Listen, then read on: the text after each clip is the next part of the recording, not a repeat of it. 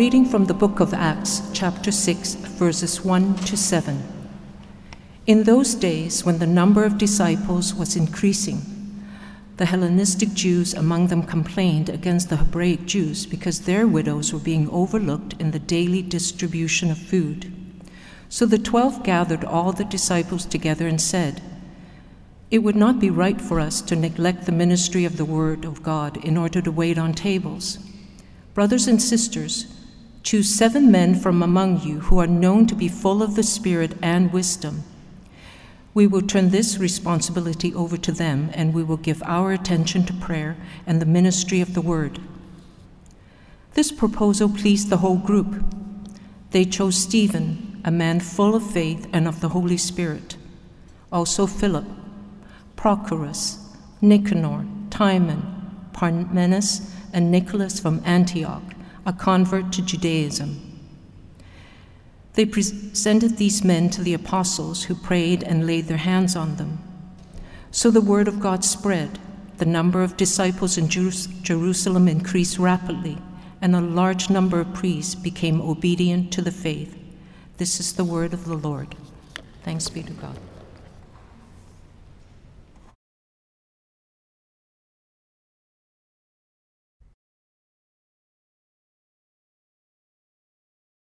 Will you pray with me?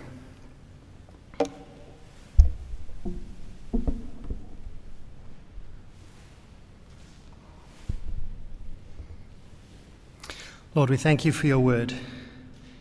We thank you for the way that it speaks to us personally and for the way that it speaks to us corporately as a church. And we ask, Lord, as we look at this passage again today, that you would speak to us and show us from your word uh, what you would have us do what your will is for us as a church, what your will is for us as uh, your body gathered together, that we might live in honor to you and give glory to your name by what we do and how we, how we live together as a church. So pray, Lord, that you would open our minds and our hearts, help us to understand this word more deeply today. And we pray this in Jesus' name. Amen.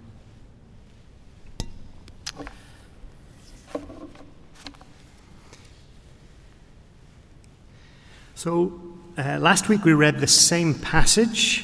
Uh, you weren't mistaken if you thought that, you'd seen it before. Um, and we're going to look at that passage again today. If you haven't had the opportunity to listen to that message from last week, then I would encourage you to do so. Uh, it's not essential in order to hear today's message, but it will provide a good foundation for what we're going to look at uh, this afternoon. What we saw in this passage last week was the significance of unity in the church, which clears the way for the Lord to act with greater liberty among us if he chooses to do so. But there is, of course, more to be said about these uh, verses. Something momentous happens in this passage that, from our perspective, nearly 2,000 years later, we can easily miss. And this passage marks the first appointment of leaders in the history of the church. And the apostles, you remember, uh, they were appointed by Jesus before his death and resurrection and before the birth of the church at Pentecost. This, this is the first time since the church came into being that anyone has been given a position of responsibility. And it sets the essential pattern for the rest of the New Testament to expand upon. Now, I don't know about you, but I grew up hearing that the New Testament doesn't give a pattern for church leadership.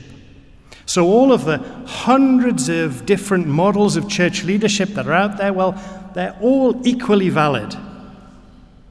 And yet, when I read the New Testament, that really is not what I find. In 1 Peter, the role of elders as shepherds of the flock is described. In James, we're told to call the elders of the church to pray for the sick. In Titus, elders are appointed in every town as people who are, fa- are found who match certain qualifications. And these qualifications for elders and for deacons are given in more detail in 1 Timothy, which also lays out how they're to be treated by the church, uh, given double honor. Incidentally, that's a financial term, it means double pay. And uh, how accusations against them are to be dealt with as well. In Ephesians, we're told about leadership gifts, the purpose of leaders, and how church should be organized as a body, and how that follows on from that. And in Romans, Paul sends greetings to male and female apostles, elders, and deacons. And then, of course, there's the book of Acts that we're studying. Uh, here in chapter 6, we have apostles and deacons. In Acts 11 and 13, we're told about the leaders of the church in Antioch. In Acts 20, Paul addresses the elders of the church in Ephesus, calling them overseers and shepherds of the flock. In Acts 15, we hear about the apostles and elders of the church in Jerusalem. In Acts 14, Paul and Barnabas appoint elders in each church, and so on, and so on, and so on. And these are only the passages where church leadership is directly addressed. There's far more indirect material about local church leadership in, in things like the examples of Paul, Peter, John, Timothy, Titus, Apollos, Barnabas, Silas, and on and on. There is such a thing as biblical church leadership. And since there is, shouldn't more churches be making use of it? All this biblical material on church leadership. Good church leadership corresponds to biblical patterns.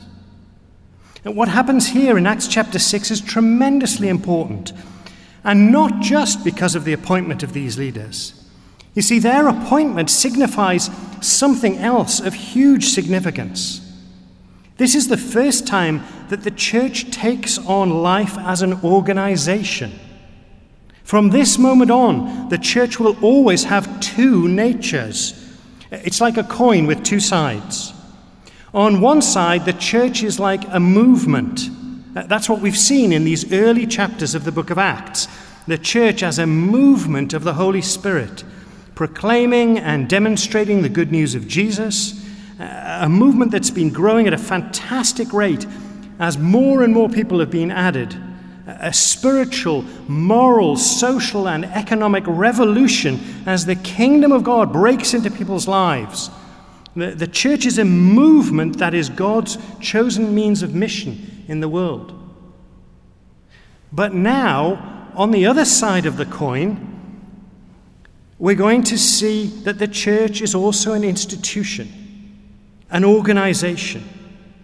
The church is not just proclaiming a message, it's also able to organize itself to provide in a systematic way for needy people to meet ongoing needs, and to answer difficult questions about how things should be done. And from this point on, the church is always supposed to have this dual character as a movement and as an institution. And history has shown us that it's far easier to maintain the church as institution than it is to retain the church's character as a, a world changing movement. We tend to default to keeping the institution going, and the radical mission of God falls by the wayside. But the truth is that we need both. If the church is a movement without organization, it rapidly descends into chaos and heresy. And that's what we see being resisted in some of the letters in the New Testament. On the other hand, as I say, this has proven to be the more likely problem. If the church is an institution without retaining its character as a spirit filled missionary movement, it's soon overtaken by dead orthodoxy, with life and no mission. God's frozen chosen, as George Verwer used to say. And the key to maintaining this balance I would argue, is having the right forms of church leadership, the right leadership structures. Good church leadership requires good leaders and good leadership structures. See, it's not enough to have just good leaders. I've served over the years in several churches that had lots of good leaders but didn't have good leadership. The leadership structures of the church didn't release those people to do their best. Instead, the church structures got in the way. They frustrated the leaders in the use of their gifts and in their sense of call, and they confused them about their role. Look at what the apostles say in Acts chapter 6 about this. In verse 2, the twelve gathered all the disciples together and said, It would not be right for us to neglect the ministry of the word of God in order to wait on tables. Brothers and sisters, choose seven men from among you who are known to be full of the Spirit and wisdom. We will turn this responsibility over to them and will give our attention to prayer and the ministry of the word. The apostles are the prototype elders. Uh, the 12 are, are a unique group in the history of the church, but their role as the leaders of the local church in Jerusalem is gradually taken over by elders. We, we see that happening specifically in Acts chapter 14. And it's that model of elders that is repeated in, in all the churches that are planted as Christians go out as missionaries all over the Roman Empire and beyond. So in Acts chapter 6, the 12 are freed by the creation of these second, uh, different kind of leaders, the, the prototype deacons to focus on the task that they're supposed to do. Uh, in one church that I belonged to, the, the chair of the board recognized that the, the leadership structures that we had were not working. He identified the fact that the leaders were spending almost all their time focusing on the institutional realities of the church and almost no time at all on the church as a missionary movement. And the church leadership structures didn't match what the board found when they studied the New Testament. So the church changed its structures and it adopted a model with elders and deacons. But here's the thing the people who were leading the church didn't change. It was the same group of leaders, they just had different roles.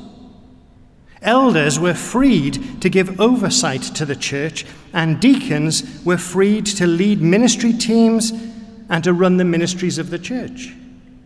And they flourished. And the church became healthier and healthier, and the church began to grow. Good church leadership requires good leadership and good leadership structures. And that's what we're seeing in Acts chapter 6 the establishment of good leadership structures that allow those leaders and consequently allow the church to flourish.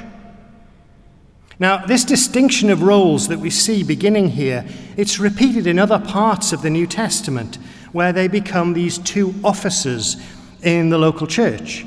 So, in your English Bible, you may find a number of different titles used for the first of these uh, elders, presbyters, bishops, even. All of these are the same office in the New Testament church. Perhaps the most useful title, I think, is overseers, because it points to the main character of their work. They're leaders who oversee the life of the whole church. Elders, uh, overseers.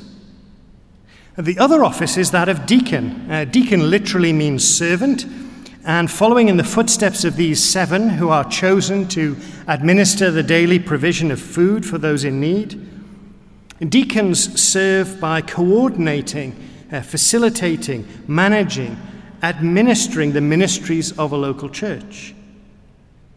But don't think of this as a lesser form of leadership. The qualifications that are required of a person to serve in this role are almost exactly the same as those the New Testament sets out for those called to be elders. And look at what we know about those who are appointed to this role here in Acts chapter 6.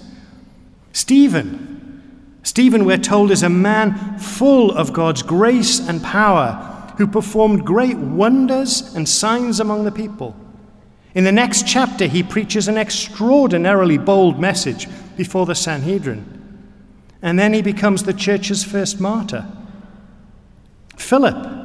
Philip sets off as a missionary, taking the gospel to Samaria, where he delivers people from demons, heals the sick, just the same as the apostles. Then he's sent by the angel of the Lord to explain the scriptures to an important Ethiopian official, after which he's transported by the Holy Spirit to Azotus, from where he sets off to preach the gospel in every town to Caesarea. And these are not second class spiritual leaders by any stretch of the imagination, are they? But Acts 6 is primarily concerned with what the apostles are freed to do by these other leaders. So I want to talk for a little while about what elders, overseers do. And there are two tasks that are right here in verse 4 that are the cornerstone of the work of elders. We will give our attention to prayer and to the ministry of the word. Uh, when we look at the lists of qualifications for elders in the New Testament, there is one thing that stands out. Uh, the most often repeated quality for any Christian leader is that they are full of the Spirit. Choose seven men from among you who are known to be full of the Spirit and wisdom. And the New Testament also tells us to look out for people of character, primarily demonstrated by a person's family life, to look for gifting and for calling, and for people of love and integrity. But for elders, the New Testament also says that they must be able to teach. Now, that doesn't necessarily mean that they must be preachers. But no one should be an elder who cannot teach others about the faith. So it's a good idea for churches to look for people who are actually doing that when they're looking for new elders. And then the other thing, clearly, is that they need to be people who are examples of prayer. They have a relationship with God in prayer that is an example uh, to others. Prayer and teaching the word, these are the key tasks. But that said, it's clear that their duties include other things. Things that are implicit here in Acts chapter 6 and that are expanded on in the rest of the New Testament. And I want to point to four roles in particular uh, before we finish. Four roles which I would say are the core of what the elders of a local church should be doing in addition to prayer and teaching the word. And the first of these is to set and maintain the priorities of the church. At any given time, there is a thousand and one things that need to be attended to in the life of a local church.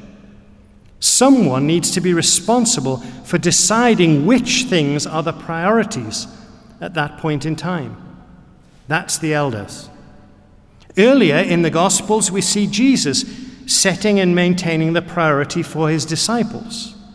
Later in the letters, we see leaders like Paul and Peter, James and John setting and maintaining the priorities of those who they're writing to. And here in Acts 6, the 12 are setting the priorities for the Jerusalem church. The second role of elders is to identify and nurture other leaders. Again, in the Gospels, we see Jesus appointing and training the apostles. And later, we'll see, for example, Paul uh, calling Timothy into leadership and training him, and then writing to him to nurture him in his ministry. And here in Acts 6, the apostles define the qualities that are needed and the roles that are going to be given to these new leaders. And when the church has chosen the group who are going to serve, the apostles lay hands on them and give them the authority to carry out their new ministry. So, setting and maintaining the priorities of the church, identifying and nurturing other leaders. A third role of elders is to guard the flock. Now, what do I mean by that? Uh, guard them from what? Well, principally from false teaching, false doctrine. When Paul speaks to the elders of the church in Ephesus in Acts chapter 20, he says, Keep watch over yourselves and all the flock of which the Holy Spirit has made you overseers. Be shepherds of the church of God, which he bought with his own blood. I know that after I leave, savage wolves will come in among you, and will not spare the flock. Even from your own number, some will arise and distort the truth in order to draw away disciples after them. So be on your guard.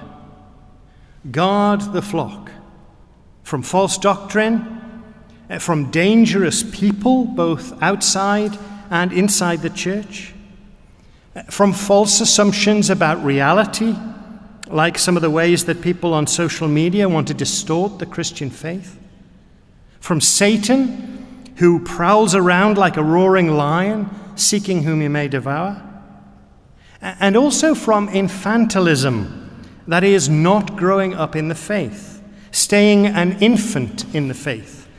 Uh, several times the New Testament warns us that we can be Christians for a long time, many, many years, but not have grown up in our faith.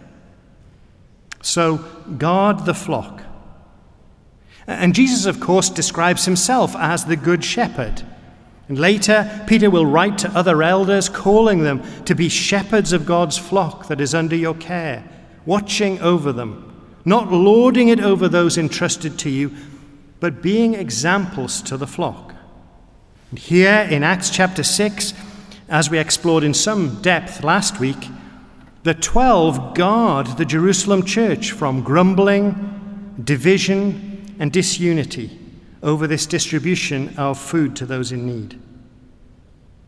Set and maintain priorities, identify and nurture other leaders guard the flock, and finally, shape the church's process of discerning the will of God. Uh, often, job postings for pastors will say something like, We're looking for a visionary leader. Now, those of us in college, in Bible college, we know that that's code. It's code for someone to come and tell us what on earth we should be doing. Uh, but the job of elders is really not to dictate to others what they should be doing and where they should be going. Rather, it is to shape a process in which the whole church can listen together for the voice of God, to shape a, a discernment process in which the whole congregation can participate in hearing the call of God. Jesus does this at the beginning of the book of Acts. The disciples ask him, Lord, are you at this time going to restore the kingdom to Israel? And he responds, You will be my witnesses in Jerusalem, Judea, Samaria, and to the ends of the earth. In other words, he reframes the conversation. He creates for the disciples a larger lens through which the disciples can look at the world and see the will of God. And the same thing happens in the Sermon on the Mount uh, Jesus repeats this phrase You have heard it said, but I say to you. He reframes the conversation, reshapes their thinking processes so that they can see the will of God. Later, Paul points to the same thing. For example, when he writes to the church in Rome, Be transformed by the renewing of your mind. Then you will be able to test and approve what God's will is. Here in Acts 6, the 12 shape a process to address this difficulty over food distribution. And that process that they shape brings the whole church in and reframes this issue as one of church unity. So, what I'm saying is that in addition to the two primary activities of overseers, the 12 uh, identify in this passage uh, prayer and teaching of the word. The role of elders, and incidentally, it's always elders, plural, and not elder, singular. The role of elders in a local church also involves setting and maintaining the church's priorities, identifying and nurturing other leaders, guarding the flock, and shaping the church's ongoing process of discerning the will of God. Now, in addition to these tasks, each individual elder also has specific gifts from God. Some have apostolic leadership gifts, others have prophetic gifts, others evangelistic gifts, others pastoral gifts, others teaching gifts, others administrative gifts, and so on. And there's a great deal more for us to say about church leadership in the New Testament. Uh, we've hardly touched on the qualifications of leaders, the, the task of deacons, what the various spiritual gifts of leaders are, uh, the contextual sensitivity of leadership selection. Uh, we see that here, for example, where all of the men who are chosen are Greek speaking Jews. We haven't said anything today about women in leadership or about the importance of church leadership being proactive rather than merely reactive, or how churches go about preparing the next generation of leaders, and, and on and on and on. So many more things to say. But in going back to this passage in Acts today, our main purpose was to see that there are biblical patterns of church leadership. One of the key reasons that so many churches in the Western world, in particular, are failing to flourish is that the model of leadership they're using is not rooted in the Bible.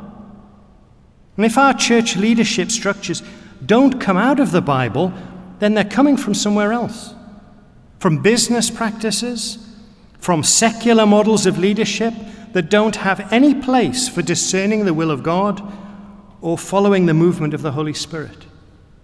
It's no wonder, isn't it, that churches struggle when we don't trust the scriptures to guide the forms of leadership that we use in the church. As challenging as it is to change, we should be committed to a biblical pattern of church leadership. Will you pray with me?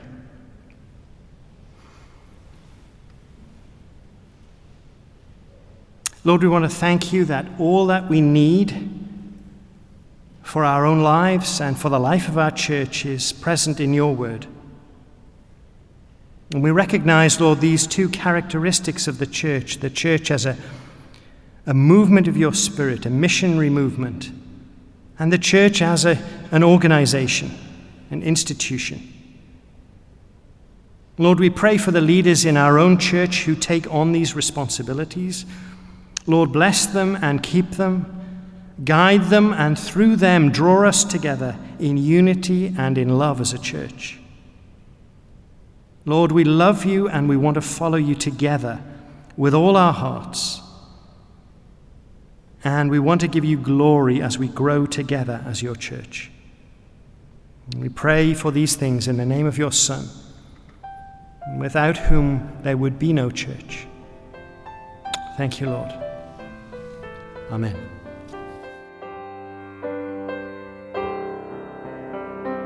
You've been listening to the First Baptist Church Sermon Podcast. For more sermons and information about our church's services and programs, please visit firstbc.org.